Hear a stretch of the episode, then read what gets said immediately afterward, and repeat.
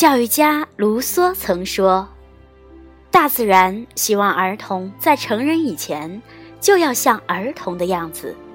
如果我们打乱了这个秩序，就会造成一些早熟的果实，既不丰满也不甜美，而且很快就会腐烂。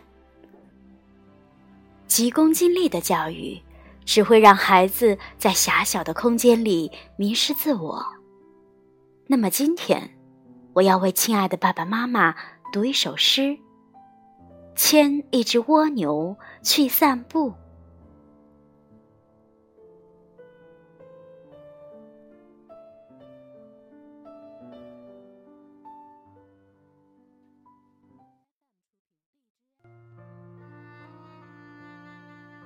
牵一只蜗牛去散步，文台湾张文亮。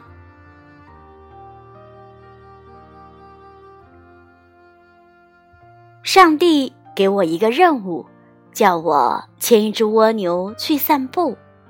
我不能走太快，蜗牛已经尽力爬，可是为何每次总是那么一点点？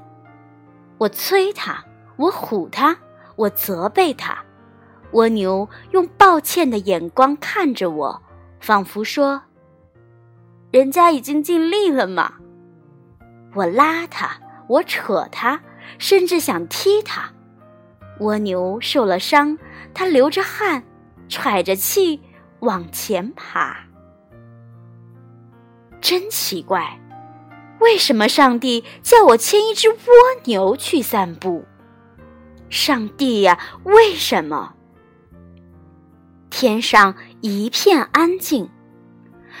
唉，也许上帝抓蜗牛去了。好吧，松手了。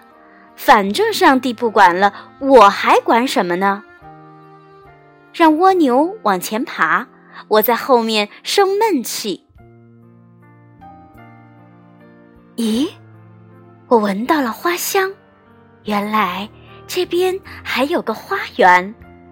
我感受到了微风，原来夜里的微风这么温柔。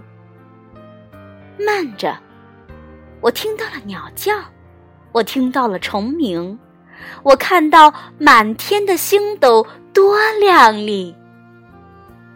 咦，我以前怎么没有这般细腻的体会？我忽然想起来了，莫非？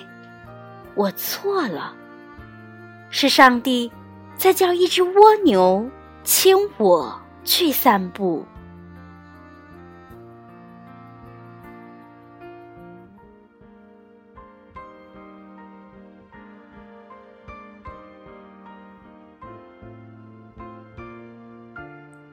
好啦，亲爱的爸爸妈妈，听了这首诗，是否对你有所触动呢？